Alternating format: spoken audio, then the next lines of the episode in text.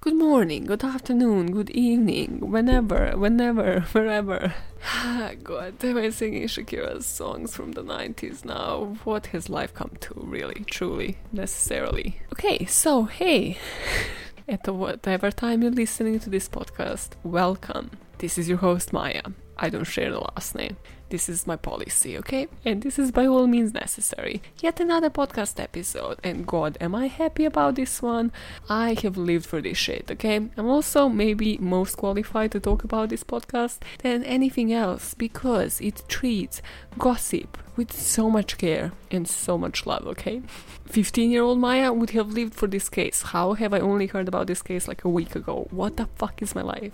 Also, I could swear, okay, listen, I'm not powerful enough to contact people behind some of the most famous T V shows. However, if I was, I would definitely contact them and ask them, was this an inspiration behind them? Which shows, you might ask? Well, Gossip Girl, for example, also the worst television show that has ever been made, say it with me, Pretty Little Liars. Yes, that one. Because this case must have inspired all of them. I am not lying. This case is fucking epic.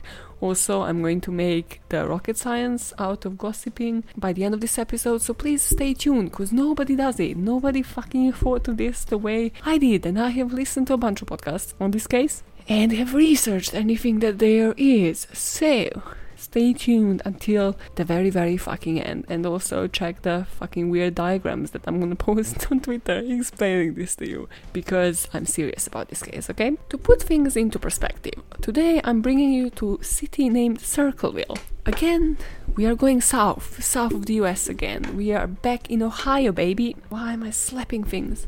What you need to know about this whole vibe of the place, well, it's a small town. I have also been born in a small town, although the population of my town is about like ten times the population of this. So at the time, the population was about thirteen thousand people. The case I'm mentioning today takes place in the seventies. Again, if you think about the seventies U S, everybody is chill, nobody locks their doors, it's all like safe territory. This place even had like a Circleville pumpkin show.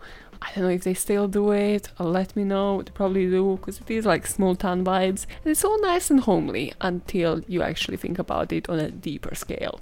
It's again one of those places where murder, corruption, cover-ups, it's just don't happen on a daily basis. It's one of those things where it's like really shaken by it.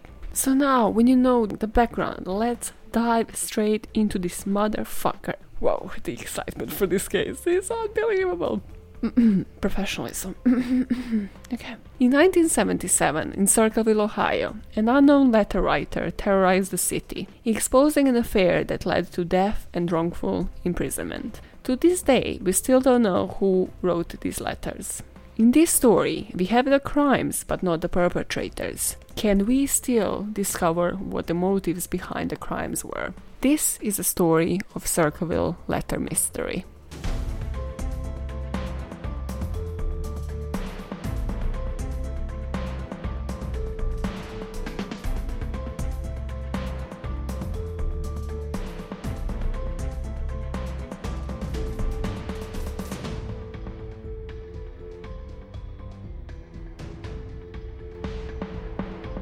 The way I'm gonna structure this case is going to be like the discovery and the case, the content of these letters and what they have brought for the people in this story, in the center of this story, then the possible suspects, the theories and the motive, just because we don't actually have a background here, we don't know people's childhood, it's not like a classic case where we have the perp and then we can actually discuss why the fuck did they do this, the, what motivated them psychologically. I'm going to mention a lot of names in this story, but the ones who are in the center of it that you need to remember are Mary and Ron, who are a married couple, and then Ron's sister Karen and her husband Paul. So those are the main four characters. So between nineteen seventy-seven and nineteen eighty-three, Mary received around thirty-nine letters in total. What's important to know, and nobody kind of really focuses on this, and there are no like letters exposed by other people, but the Circleville letter writer actually wrote thousands and thousands of letters to other recipients in Circleville.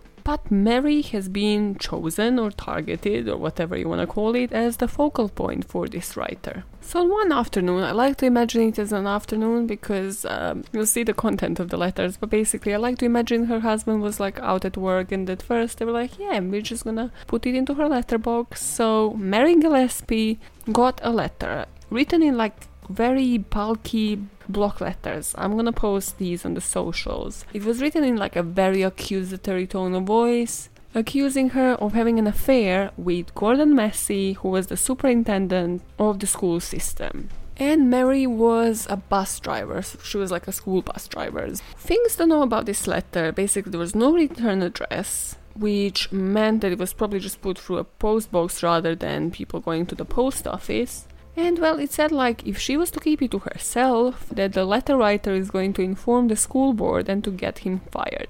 So this is the letter. Stay away from A C. Don't lie when questioned about knowing him. I know where you live. I've been observing your house and know you have children. This is no joke. Please take it serious. Everyone concerned has been notified and everything will be over soon. What does she do? She ignores the motherfucking letter because she's like, yeah, whatever the fuck, you're not exposing me, bitch. She then gets a second letter that says that they know she's keeping it to herself and they are going to put a bullet through her head. The letter reads, Gillespie, you have had two weeks and done nothing. Admit the truth and inform the school board. If not, I will broadcast it on C B S, posters, signs and billboards until the truth comes out. She is not the only person getting the letters. This uh, person, human, son of a bitch, sends the letter to the husband as well. So she has had to have discussion now with her husband about like, hey, yeah, so don't trust them, you know. I assume it went sort of like, yep, yeah, don't trust this like letter. They don't know what they're saying. Like, I love you. Uh, I'm definitely not cheating on you. It's clearly nonsense. So at this point, they decide to share the content of the letters with their sibling. This means Ron shares it with Karen, who is his sister. And they sort of like discuss it, and then Mary and Ron decide, like, listen, this is how we shut them up. We are going to write back to them saying that we know who they are. And like, let's see if that intimidates them. And for some time that worked. So like, it was all fine until one evening in August when Ron received a phone call, and this is like again one of those situations where it's like, don't let anything like untold in these situations. If you receive a phone call and need to like run out or do something in a hurry, which will leave things unexplained, if something was to like happen to you, just always keep tabs with somebody. Just tell somebody like, hey, this was a call, I'm going there, I'm stressed, but it's gonna be okay, cool, just check in with me in this amount of time. Well, Ron doesn't do that. He receives a phone call. Nobody knows what this phone call was about. He then grabs a gun and goes out for a drive. He goes in his truck and he was found dead. His truck swerved off the road and hit a tree. But what was interesting is that before this happened, he apparently fired a shot with this gun before like crashing into a tree. This was ruled by the police as an accident, and they sort of found like some alcohol in his system, so they said like he was drinking. But the family was like, this is really out of character, like he was never a big drinker. Also, he kind of received the call, ran out of the house. When did he have the chance to have alcohol? Now, while this investigation is happening, several Circleville residents keep getting letters sharing this whole, like, exposing everybody, sharing the affair, and also saying that the sheriff, Radcliffe, is covering this whole thing up and covering the accident up. So basically being like, this is not an accident, guys. Now, during the next five years, a few things happen. So Gordon Massey divorces his wife, and Mary and him actually confirmed that they were having an affair, but apparently they haven't started it until like these letters came out. Now, I'm not sure that the letter writer intended to be a matchmaking service, so everybody's calling on like everything that I read on the internet is basically, this is the most bullshit story out there. Like, what? So you received the letters accusing you of an affair, and then you were like, well, this is interesting, let's actually have it. Not impossible, okay? I've seen Jane the Virgin, I've seen weird shit out there. But also, I think like the whole vibe of this story is targeting people.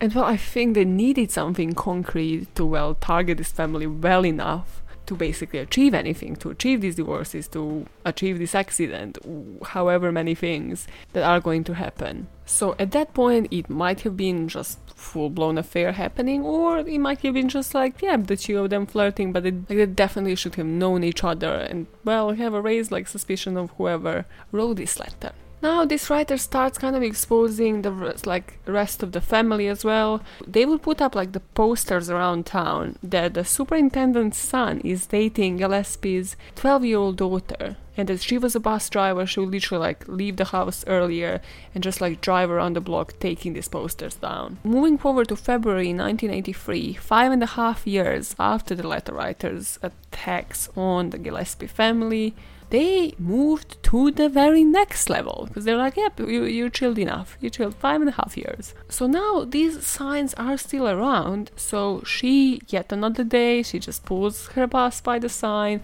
storms out, goes out to like rip it down. But she notices a box that the poster was attached to. And as she is opening the lid, like splitting the glue that held this like whole box kind of contraption together, she finds two large blocks of styrofoam holding a pistol in place. And this like whole rope twine thing that was attached to the poster was actually attached to the trigger of the gun. Basically, there was this whole booby trap that was designed to fire at anybody who tore down the sign. So this kind of, you could say, slightly escalated as an attempt to murder from like just innocent letters exposing an affair that weren't innocent in the first place, but you could say slight escalation. Now is when Karen's husband, Paul, comes into picture. So there's different accounts of this. Either he like volunteered information, or it was his wife that actually kind of reported to the police that, hey, my husband kind of has a gun like this and it has disappeared and he hasn't reported it missing. Now pay attention to Karen here, because why don't we know this information? Why don't we know whether she volunteered it? Like, who is covering up here for Karen in during this whole fucking time? Like, just think about this, because it will come up later. Like, how is Karen so spared? Also, this brought up such such a great childhood memory. By childhood, I mean I was a teenager. I was like fifteen. Yeah, two thousand seven? Yeah, I was fifteen. I need you to picture this, because this is so perfect. Okay, so it's just me going to ask my mom for a very important thing. Okay, so picture like me, fifteen, long brown hair, kind of curly, slightly butch, wearing all of the colors of this world, nothing is matching, no fashion sense whatsoever, and coming into the room with obviously with such an attitude, like, nobody's gonna give me no as an answer, there's no way. In the room is my mom, who is like the complete opposite, dressed to perfection, everything is matching, looking glamorous, has makeup even though she's like chilling at home, you know, cup of coffee in one hand, cigarette in another hand, because she's like a chain smoker ever since I known her. This is like such a classic like image of my mom. Like, I cannot imagine, I cannot picture mom without imagining her drinking coffee and smoking cigarettes. It's just, what the fuck, that's not like how I imagine mom. Anyways, I'm coming in. It's it's a mission. Like, hey ma, so can I borrow the burner phone of yours? Mom is like looking at me like, I don't know what you're on about. Like, what the fuck? We don't deal drugs in this family. Like, what are you on about? In my head now, this is this is just in my head. But I'm like, I'm on a mission here to destroy some child's life, okay? I've got the information. I've got the gossip. I just need a burner phone, okay? You cannot deny me this. This is my birthright. So, so my approach is, my my next approach. I'm, I'm, as I describe myself, also fifteen. Also hyped on every fucking series, telenovelas, everything I've ever watched on television, which is a lot of things. Listen, mom, as long as you don't care about what I do with a burner phone, I won't judge what has been done on that burner phone before. Okay? Mother. At this point, she's just looking at me like, there's no, like, there's no way to reason with this bitch. She's like, okay, ma- maybe just lay off the caffeine, like, next day, you know, and just, like, go to your room. She just brushes it off, like, what is this bitch on about? To which, obviously, obviously, just turn around, I'm like, ah, it's okay, I'm gonna get my own burner phone, mother. The way that story proceeded is that, yes, I did um, get a burner phone and a SIM card.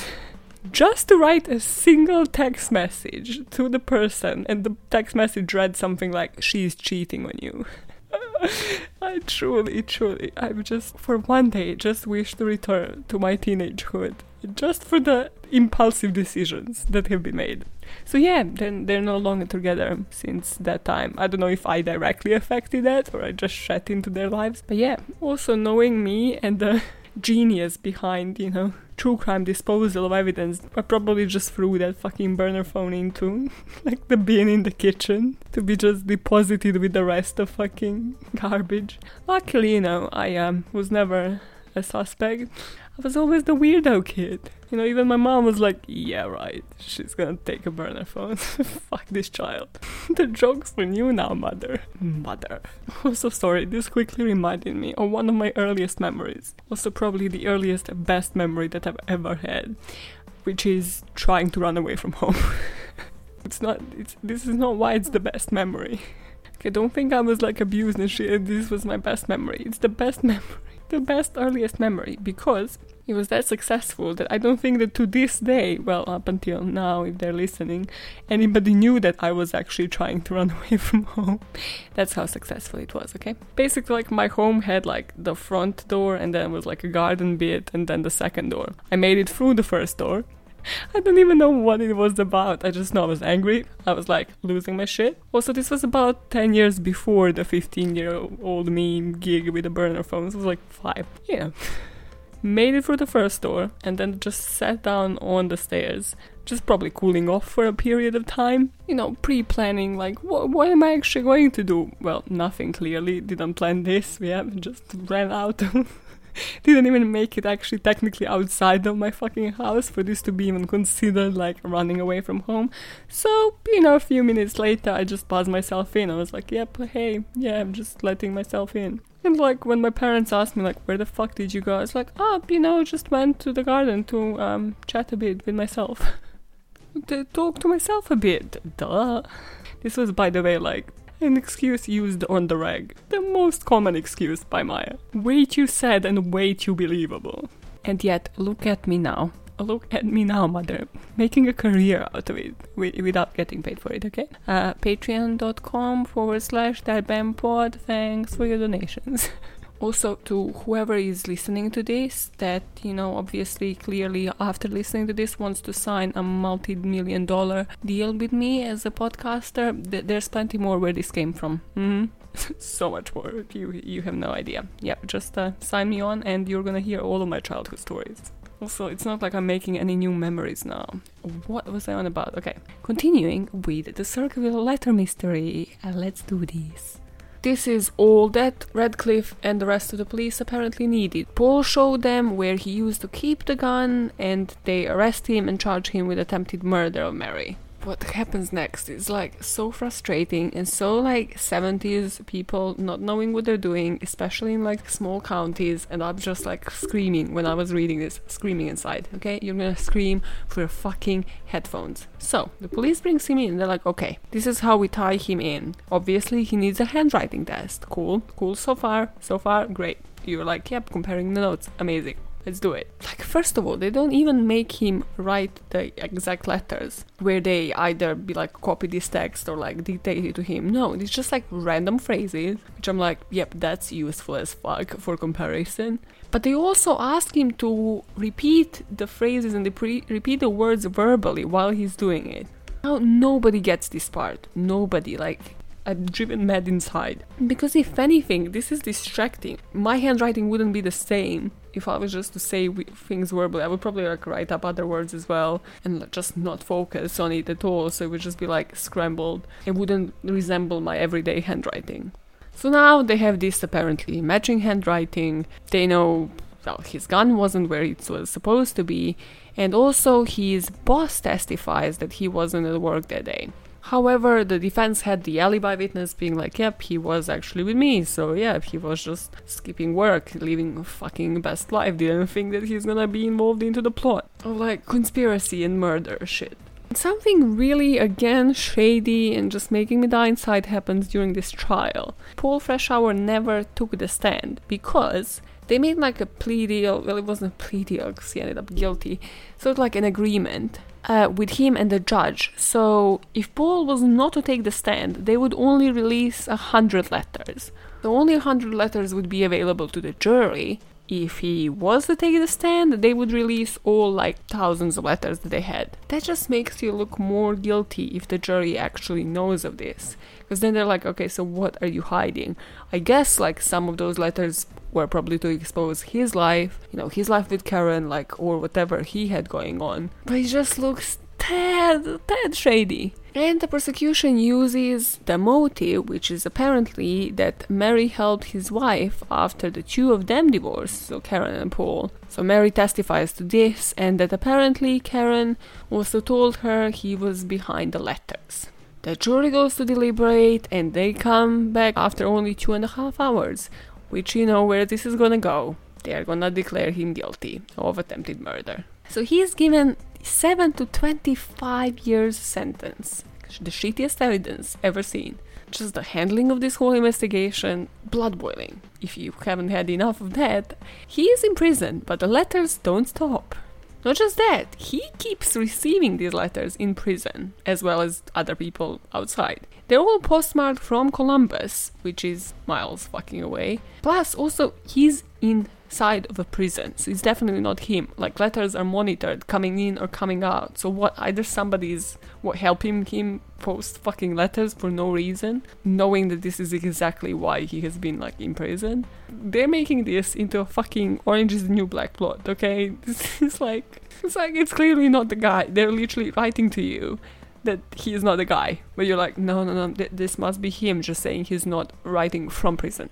And so, so fucking sadly, but because of this, he's actually put in the solitary, and the letters would still keep coming, and the police still wouldn't believe, like, how, how would he be posting them out to the fucking solitary? Give me the logistics. This cover-up just doesn't make any sense from the get-go. At the seven-year mark, he applies for parole, and he is denied. Yet again, no fucking explanation why, no reason. Now, the letter that he himself got in prison that is available for the public goes like this. Freshour. Now, when are you going to believe? You aren't getting out of there. I told you two years ago, when we set them up, they stay set up. Don't you listen at all. No one wants you out. No one. The joke is on you. Ha ha. Tell no one of this letter. I saw the paper.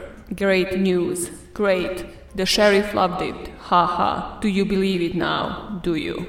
I find these letters so bizarre because most of them do have the ha-ha bit, which is kind of like how modern, pre-time, pre-texting, somebody's just saying ha-ha in letters. But it's clearly like a giveaway kind of thing. Also, he uses abbreviations. He abbreviates set M up without even the apostrophe. I'm like, ugh, grammar Nazi in me is dying. So this person is truly like that... was born in the wrong fucking century, because this is like when today, you know, when that friend of yours sends you like ha ha ha ha ha ha dying, and then you they're actually next to you and you're looking at them and they're not even like smiling, not even remotely moving their fucking lips, and you're like, really, bitch, really. The Circleville letter writer was like groundbreaking, just if they were born, you know, when the technology caught up with them. Also, there's no like question marks and punctuation, he just used colons for some fucking reason. Something really particular when you look at these letters online is the way he, the letter writer writes Y. The letter Y is exactly the same in this one as it was with Mary Gillespie first receiving it. I just thought like that was interesting because it is clearly the same writer of these particular letters that they have been compiling and sending to Freshour. So it was again targeted. So after the parole board rejects his appeal, there's this journalist and investigator that gets involved in the case and investigates this in nineteen ninety-three. His name is Martin Yant. So he writes to the parole board about witnessing this yellow El Camino, the car, twenty minutes before Mary made that bus route where she discovered a booby trap. This apparently belonged to Karen's brother, so not her husband, but her brother. Also, they discovered a shoe print near the scene, like near the poster with the booby trap, and it didn't match Paul's shoe size. He also like expressed like his theories and his beliefs, saying that it is mo- most likely that this is not a single lone letter writer, it's at least two, possibly even three. And he speculates that one can be the school employee who like liked Mary, but she never kind of responded to it. And then the second one was possibly Paul's ex-wife Karen, due to like their messy divorce situation. So he wrote to the parole board, quote, "In my twenty-two years as a journalist and investigator, I don't think I ever met an individual so consumed with such irrational hatred for another, and the willingness to say anything, no matter how provably false, to defame him," end quote. The parole board is like, okay, cool, there is something here now, you know, there is somebody witnessing something else that doesn't tie Paul Freshour to the case. Also, Unsolved Mysteries, the T V show, was kind of like picking up on this story and wanted to cover it, and was like preparing an episode for it, when they got a letter from the Circleville writer telling them not to dare to expose Sheriff Radcliffe. The letter read, "Forget Circleville, Ohio. If you come to Ohio, you El Sicos will pay, the Circleville writer."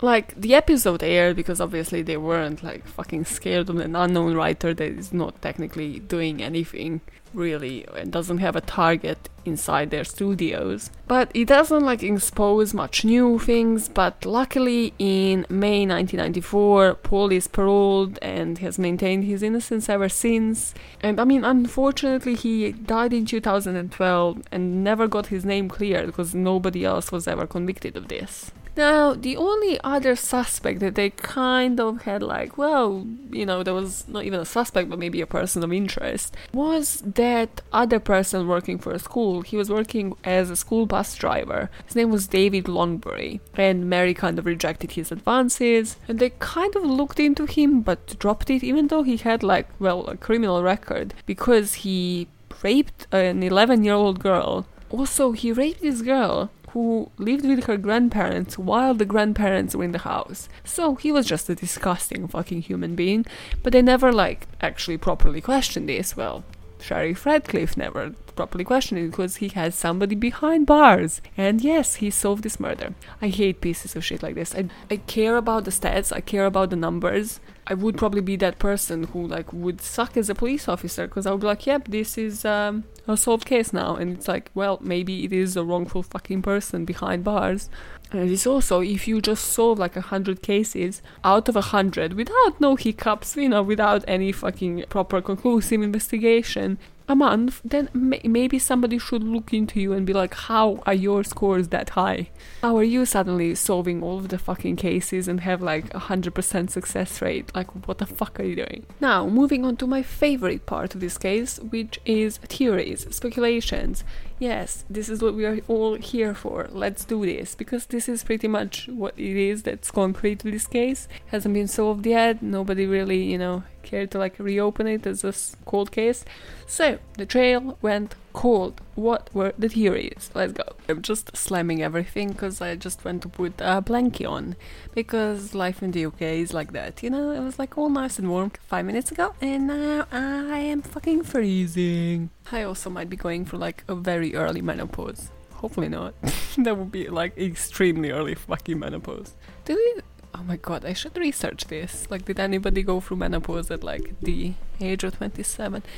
What am I on about? Okay, theories. Yes, this um my menopause theory might not be the most far-fetched thing you're gonna hear today. So um, there is obviously a ton of theories out there, and I would love to know yours as well. Obviously, there's a theory that this is a frame job by his ex-wife Karen, because, well, she was the only one who knew where the gun was. She kind of like snitched on him, and well, never ever moved a fucking finger to exonerate her fucking husband, well, ex-husband by that point. Then there's a theory that because some of those Circleville letters have been signed with a W, so just letter W, it was speculated that they were written by Gordon's son William. So Gordon Massey, Massey's son William, because, you know, he might have been pissed off that Mary had an affair with his dad. But again, it's like too close to the family, so it's like, would he really went to cost his dad his job, going to prison, lose sort of like both parents while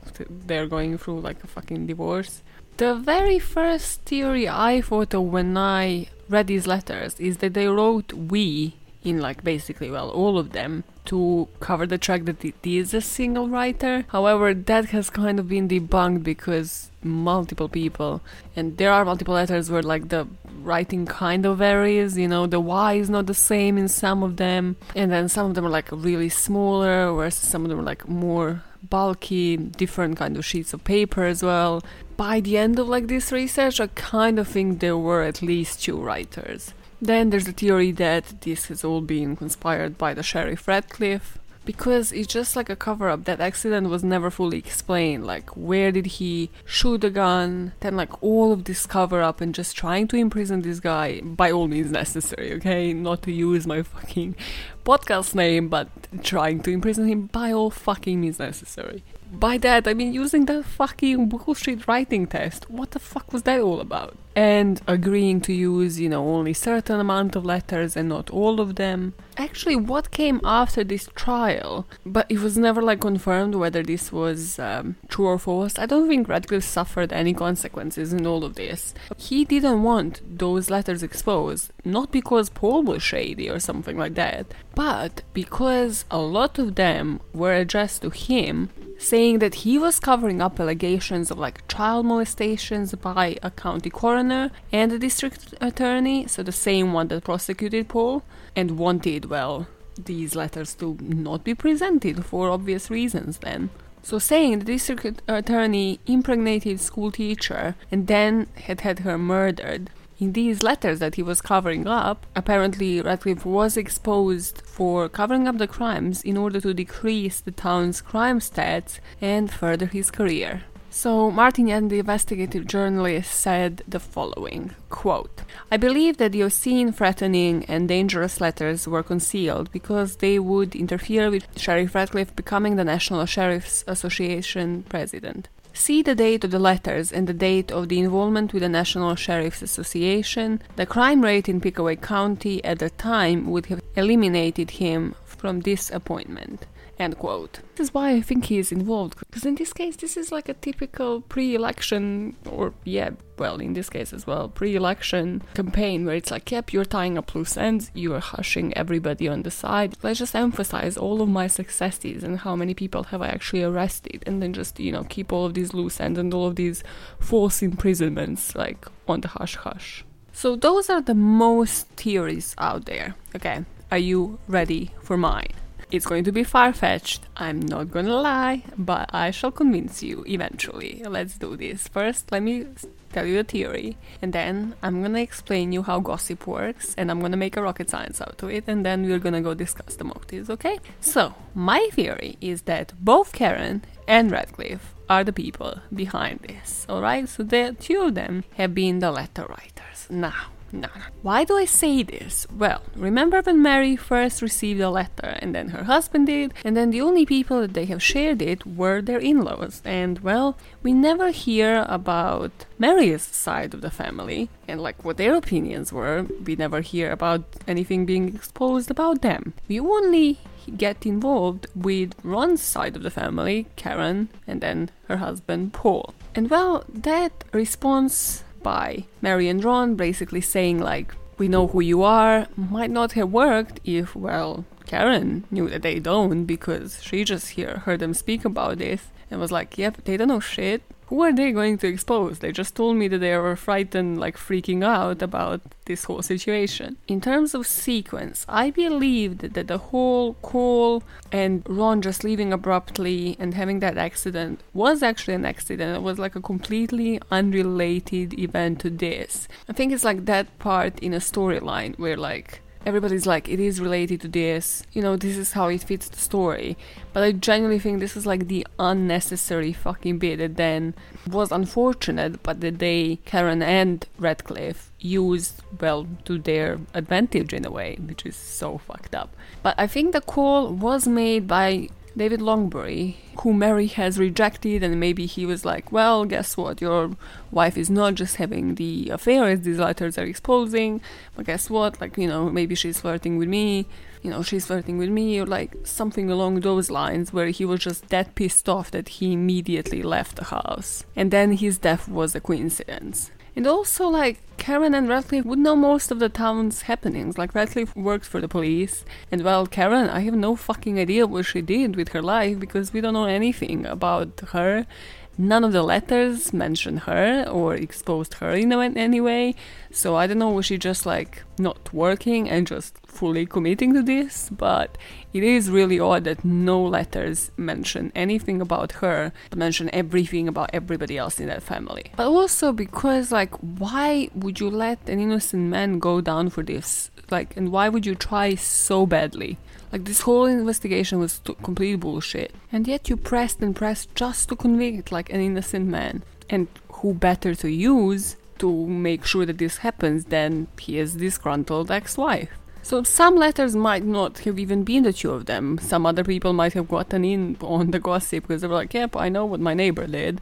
So a lot of them were probably copycat, but the main ones mentioned were not, because they were written in the same accusatory when we set them up style, or like, I know where you live. Now, before I explain the motives to you, or well, start that discussion, okay? Let me just explain a couple of things. Now, now, now, now, now, this is serious business, okay? This is fifteen-year-old Maya living her best dream, explaining to you how the gossip works. Listen, I've been a gossip girl, I know this shit. I have drawn up two diagrams, okay? They're not really, don't, don't expect, like, some crazy shit. Don't expect a masterpiece, please. So either check Twitter slash Instagram for those right now, or even better, close your motherfucking eyes and let me picture this for you. So imagine one big circle and then like a couple of small circles within. So the big circle represents Circleville. I know, it's no, no pun intended. I didn't do this on purpose, okay? That's the name of the fucking city. Moving towards the center, the next circle is the neighborhood. Moving even further towards the center, it's the police, and then in the very center of it all is Mary and Ron, and then Karen and Paul. So it's like this whole family, Freshour and Gillespie. In terms of spreading the information, now there are two cycles that we can go through. The gossip can be going from outwards towards like the center of the circle. We're thinking about the going from the outer circle inwards. The person would have either picked like a particular person in all of these circles to target, or they would have picked the whole family. So thinking about it, it would be like somebody from the police, cool, that matches, that can be Radcliffe. But then when we go to like the very inner circle, it should have been only Mary. That's where it should have stopped, as it's easier, more powerful, like you can have all this gossip on this one person within the circle and just get off on all the power that you have, rather than just like spreading it out on every single person in that family. So it would either be a particular person or a particular family as a whole, and then just like ruin every single person in that family. And if you remember, well, we don't know that there was a single letter addressed to Karen, exposing Karen's life, exposing any fucking detail about her. She was the only one out of the four people in this like central fucking case that, well, got out out of this whole thing scar-free, scot-free, whatever you want to call it. And if you're thinking about this going from the inner circle outwards, well, then it would kind of only make sense for like one person to be on top of it, targeting everybody. And also they would have like limited information and could only go like so far to, you know, maybe the next layer, like here, the police, and only targeting Radcliffe. Because again, of course, they can't, unless they're fucking obsessive stalker of the whole of the neighborhood and the whole of the Circleville, go like towards the more outer layers. So here they can do the most damage with the gossip to the immediate members of the family. So all of the three other people in that inner circle, Mary, Ron and Paul, and then to, well, whoever the next person is that they can do damage to, which in this case in Radcliffe. So they can't like actually touch the outer circles just because, well, they can't do equal damage, and they also don't have the insane amount of information on them. So they're going co- close to home, you could say. Close to home. So secondly, if this was the case, for the person to do this successfully, they need to implicate themselves as well. So there are no letters sent to Karen that we know of that she would have exposed, which is just dumb. Like, if you remember Gossip Girl, the one that I remember, right? the person behind it implicated themselves as well, just again because otherwise you might as well fucking shout from the rooftops that it's you.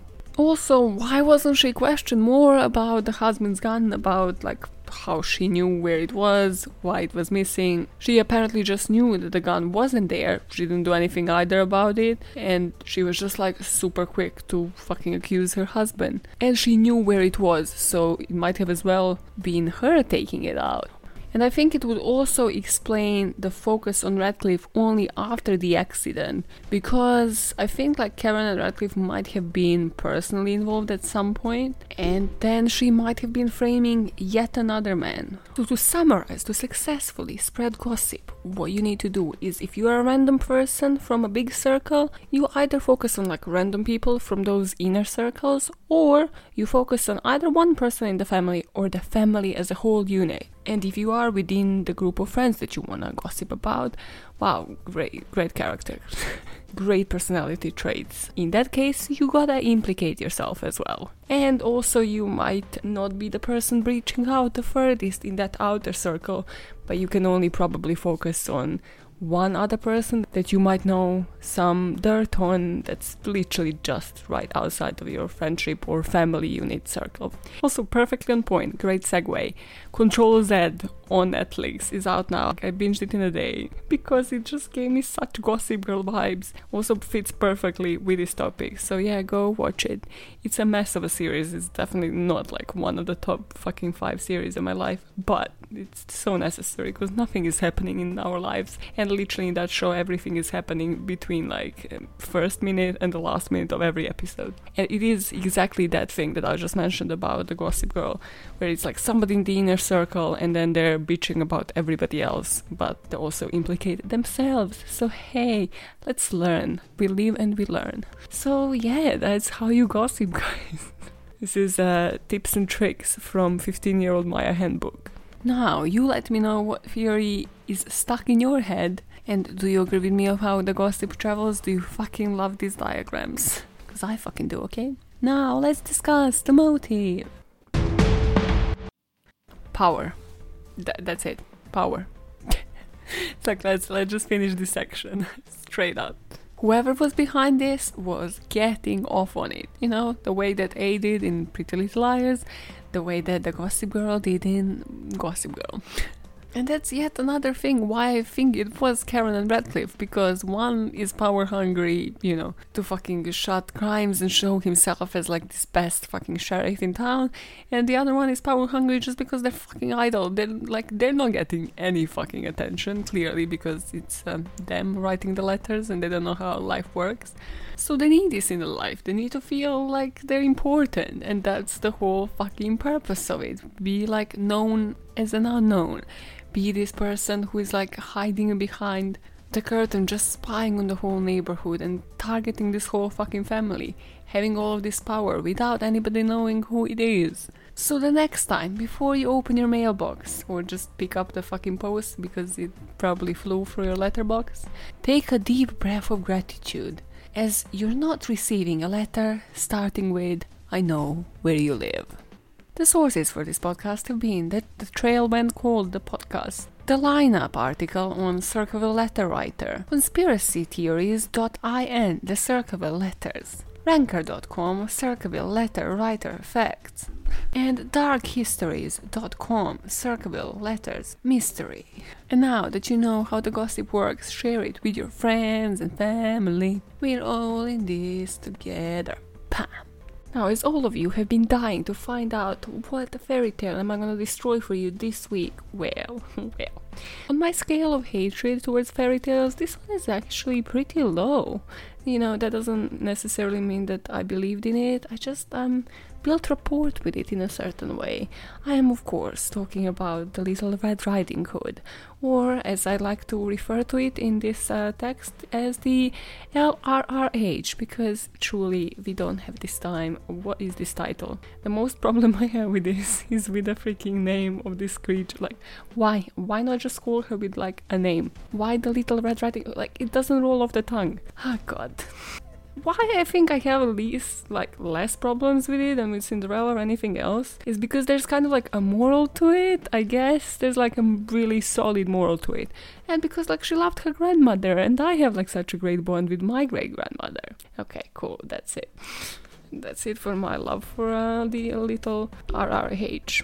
That would be a cool rapper name. No, it wouldn't. Even L R R H doesn't roll off the tongue, Maya. What the fuck? So, as all, all of you, of course, know, the actual story... By the way, I had to Google this because I didn't know how the actual story went. I am so... Like, my childhood was sad. Okay? I would go into the room and invent stories by myself and talk to myself. Okay? What are we even on about? Why do you think I was just sitting there reading fairy tales? What the fuck? I watched telenovelas, man. Like, I was always in for drama. It just wasn't giving it to me. Okay, the actual story is, you know, Little Red Riding Hood is just like goes to deliver her grandmother goodies, but she's going the long way. The wolf cuts the way, gets to the grandma's house first, eats her up. Eats, eats her, not eats her up. Eating her up would mean he is... Oh my god. Okay, cut this out.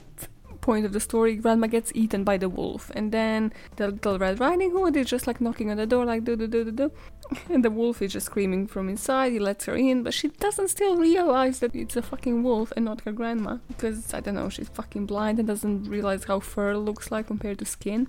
Again, what the fuck are fairy tales all about? And then it goes into the ah oh, what big ears do you have, grandma? Like, do you not know how your grandma looked like or sounded like before? Anyways, anyways, it's getting higher on my scale of hatred right now, it's fine. Once she realizes it's wolf, she screams loud enough, the woodsman comes, saves her, they open up the wolf, and because of how wolf's digestion system works, of course, the grandma is still inside and alive and safe. Yeah, that, that's how life works. She is inside of a wolf, like a whole grown-ass woman, and she is alive and safe. Hmm, that's right. Obviously, in the original story, that hasn't been softened by the Brothers Grimm. In sixteen ninety-seven, in Charles Perrault's story, also, by the way, I read this one online, so I'm gonna have even quotes on it. This is where my research leads me, okay? L R R H cannibalizes her own grandmother after the wolf tears her apart and serves her guts to the girl. Fuck this story. Also, apparently in this story, this is why I had to read both versions, because I was like, what if this is the original version? I just don't remember it. But yeah, this is not in the older versions. So the wolf apparently makes her come into the bed naked, and she just obeys. She just goes into the bed thinking it's a grandma. First of all, why are you getting naked into the bed with grandma? This story just has so many questions. So, so many questions. And then once she is in bed naked with a fucking wolf. No, there's no sexual assault. There's no, like, whoa, crossover between animals and humans. No, this could have gone into so many different directions. No, wolf just fucking eats her. And this is how the story ends. Aren't you fucking happy that I'm destroying this? Somehow destroying my whole life into reading these fucking original versions of fairy tales. Let me read you some quotes from the Charles Perrault story. The wolf, seeing her come in, said to her, hiding himself under the bedclothes, "Why does this bitch not, like, tell him to show her her face? What is life?" Okay, quote, back to the quote. "Put the cake and a little pot of butter upon the stool and come get into bed with me." Pervy, pervy as fuck. Totally sounds like a grandma saying. You know that awkward moment when your grandma asks you to get naked and get into the bed with her, like, so relatable. Okay, next sentence. Little Red Riding Hood took off her clothes and got into bed. This guy is such a perv, such a perv. Next sentence is, she was greatly amazed to see how her grandmother looked in her night clothes and said to her, "Grandmother, what big arms you have. I swear to God, this quarantine needs to end. I cannot be reading, like, original versions of fairy tales. That's just so fucking bizarre." Also, why is there so much sexual tension in these original versions and then nothing happens out? Give me some fucking drama then. But also, why is she naked? The wolf never actually even told her to get out of the clothes. She just, like, took her clothes off to get into her, in her grandma's night clothes. Also, why is the grandma in night clothes? It's like the middle of the day. So many fucking questions. I fucking hate fairy tales. Fuck my childhood. Fuck your childhood as well, if you're actually reading your kids these stories. Now, if that pissed me off, what pissed me off even more was the, what they said themselves to be the moral of this story. Children, especially attractive, well-bred young girls, young ladies, should never talk to strangers. Okay, sorry. So what, young boys should talk to strangers? Like, what the fuck? Because if they do so, they might well provide dinner for a wolf. I say wolf, but there are various kinds of wolves. Oh yeah, baby.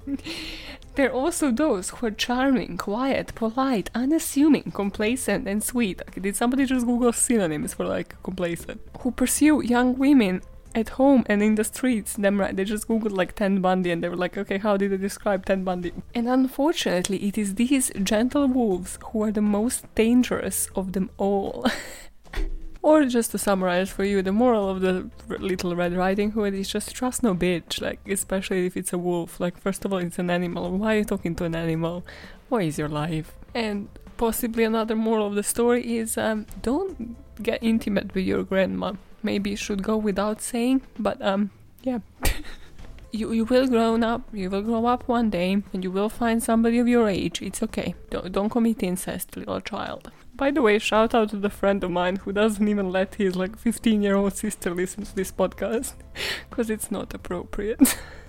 This might be why. Mm-hmm. Moving on to a lot better of a story. Oh my god, I just realized I didn't do this on purpose, but apparently this version of L R I H was released in sixteen ninety-seven, and this next story I'm gonna talk to you about happened uh, in the same decade, sixteen ninety-two to sixteen ninety-three. Wow! That's totally not gonna be inappropriate and so fucking weird. It's Salem Witch Trials. In the light of this, I got a lot of the Salem Witch Trials episodes, and I would definitely recommend people who are into this, like, minisodes and into just learning random things, to watch TED-Ed. It's a video kind of podcast, so yeah, you can follow it, I think, on Apple Podcasts only, and on YouTube, actually, as well. So it is usually just, like, a couple of minutes snippet of a topic. And yeah, this was, like, one of the more recent episodes. I was like, huh, this is interesting. I never actually inquired a lot about this. And boy, is it weird. So first of all, it's called Salem Witch Trials because it originates in a city called Salem in Massachusetts. And they were going on between February sixteen ninety-two and May sixteen ninety-three, when it just reached the next level of paranoia about the supernatural. And when the justice system was only about repentance and not really about the truth and about the true testimonies. So about this area at the time is like English Protestants settled there, but they were battling with Native Americans and with French settlers. So it was like shitty relationship between the neighbors, and they really like feared any form of disease. It was kind of like othering each other, so you know how Nazis kind of related to Jews. Well, it was kind of that in sixteen nineties. Also, they had like a smallpox outbreak that happened recently, and all of these fueled the hysteria. So it was just like, well, you know, if these people haven't settled here, maybe we wouldn't have had disease, maybe the smallpox wouldn't have broken out. So everything trying to like dehumanize and other everybody else. Also wearing black clothing, so this is where it comes from. It's like all black everything outfits were a no-no, because it was against the strict Puritan code of Salem, which is just like color. They just wanted color, like I respect that. Okay, I don't respect what they have done. Let me just clarify this. I don't condone any of this shit. So it starts off with the cousins, Patty Paris, who was nine, and Abigail Williams, who was eleven. These two started behaving strangely, and then their parents brought them to a physician who diagnosed them as under an evil hand. Legit condition, yeah? You know how when your doctor diagnoses you with a flu, like, mm-mm-mm, these two fucking possessed. And not just that, but like it seems to escalate. Symptoms appear to spread. Now suddenly it was like more and more, up until twelve girls that seemingly had had um, this condition. So they were all having fits, complaining of prickling skin. Uh, most of these girls accused three women of tormenting them. Now, if you're thinking logically, this could have just genuinely been like a rash or a flu or something that has actually spread, like a virus. No, mm-mm, not in sixteen ninety-two, not on their watch. They arrested three women, Sarah Good, Sarah Osborne, and Tituba, who was an enslaved woman in Betty Paris' home, actually. So Tituba was actually the only one that confessed of practicing witchcraft on devil's orders to basically save herself, because she realized she's not gonna get out of there if she doesn't confess. But she also said that Good and Osborne forced her. Now, Sarah Osborne maintained her innocence, and Good's husband turned against her, testifying she was either a witch or would be one quickly. H- how do you know that? Like, I don't understand. How were you identifying witchcraft, husband? Moron. It's just that's the thing. It's like they used even kids to testify. Like, so even those cousins, like nine and twelve, like they were taking their testimonies, as well as, you know, any relatives and anybody over basically what these women were saying. They were like, no, no, no, she's either a witch or she's going to become one. I, I sense it. I feel it in the air. Now, to make matters worse, Good's own daughter was in prison and eventually testified against her own mother. Good even gave birth in jail to another child, but in the end she ended up convicted and hanged because everybody fucking testified against her. Like, what is wrong with people? Just for them not to end up in prison and end up the same way, because you couldn't technically be, like, related to anybody doing witchcraft, could you? So Tituba was the only one that was actually eventually released. By far the grossest fact I can find about this after listening to like a full episode of like Salem witch trials. Okay, this is this might be the grossest thing you have heard on this podcast. So just just saying, just saying, you know, skip like next sixty seconds maybe.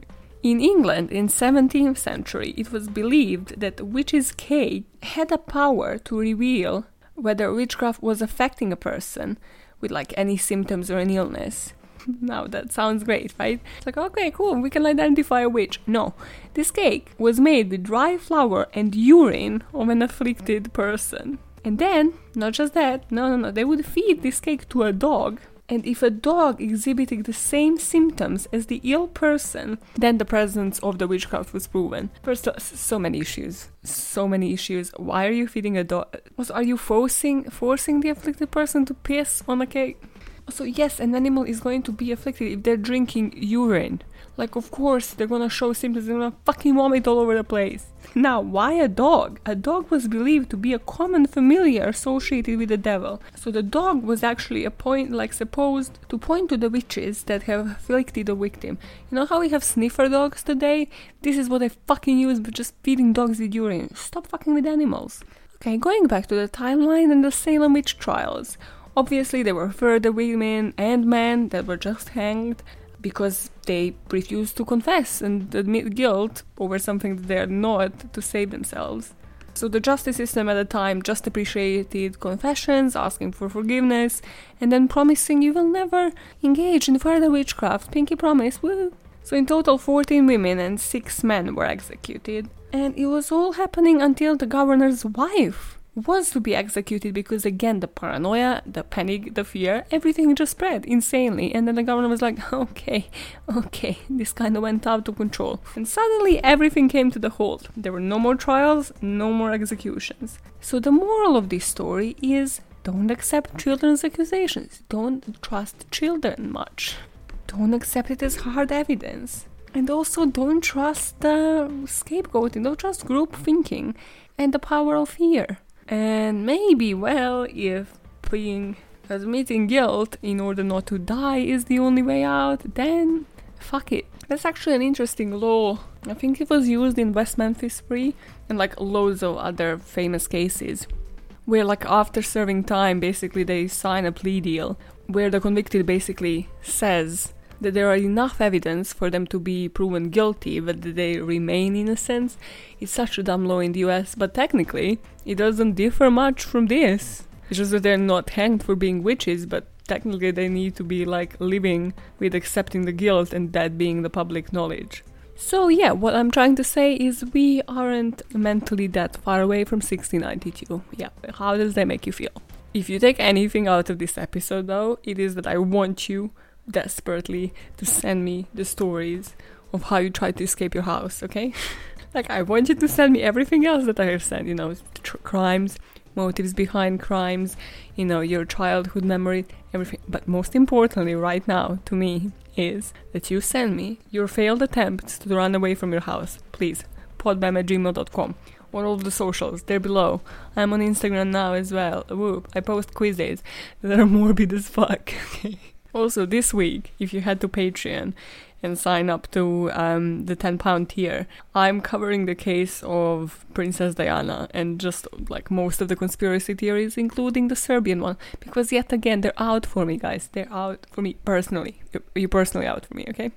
How long? This episode just doesn't have any end, does it? It just goes on for like hours. Let's wrap this up in the usual fashion because, I mean, you're already late for your next Zoom call. And at this point, there is always that one person that kind of is looking like more scruffy and like more kind of, you know, their, their facial hair has grown, female or male. I have proper fucking stash. Nice little mini Hitler stash going on. In, enough about me though. People's hair has grown. They kind of look like, you know, slightly hobo, but like in a good way. Like you actually like how it looks on them, and you just go in. You're like, mm, look at them. Give them a bit of compliments. Give them a bit of confidence. Pull the Maya from The Office that was just complimenting everybody on what they were wearing, even though I truly, truly never cared, still don't. But like, wow, I never realized how yellow looks on you. Like, it really makes your eyes enunciate. Also, you should definitely keep that facial hair going once we're back in the office. Ha ha ha. Wink, wink. It, it, it will work, okay? Also, if it doesn't, you can always go back to Tinder and... because the government now allows you to exercise as much as you want. What you do? Listen. Don't listen. Oh God, I'm gonna sound like a fucking stalker. Okay, if um your wink wink complimenting your hobo-looking colleague doesn't work, you go on Tinder, you check the radius, and then you check parks in that radius. So if you like a match with somebody, right? What you do is you don't respond, you don't interact with them. No, no, no. You figure out where, which parks they're gonna go in that radius, and then you just like lurk around that park, and it's like, oh my God, such a coincidence, we have met in person. And that way you never have to tell your kids one day that you met somebody on a dating app. What the fuck is my life on about? You know, um, it's a Zoom call or, um, or a Tinder call. Trade to getting you laid continues, ladies and gentlemen. It is a serious business of mine, matchmaking you and other people to meet in real life and somehow not tell people that you met on a dating app. What am I doing it? Why am I doing it? F- fuck knows. But then never forget, if you actually meet that person in a park, are they doing the same thing? Question it. Question the motives. Why the fuck are they in that park? If you already matched on Tinder, that's hella suspicious. Sorry, maybe they maybe they have listened to this advice. Or maybe they are just fucked up in the head and actually fought this process without me even telling them. That, that means they're technically you know, slightly psycho, but yeah. Question again. Motives behind people's actions, but most definitely motives behind crimes. Because truly, if you do that, if you question a random person in the park, if you question actions behind random person in a park, and you question your own process of thinking in that very same moment, you shall keep making this world a better place, one motive at a time. That went so off the rails. What was last twenty minutes even on about? I don't know. Do you know? Does anybody? We're all stuck here, okay? No, now go on. Move on with your fucking Monday. Like... Go join that Zoom call and get yourself laid. Bye, fuckers.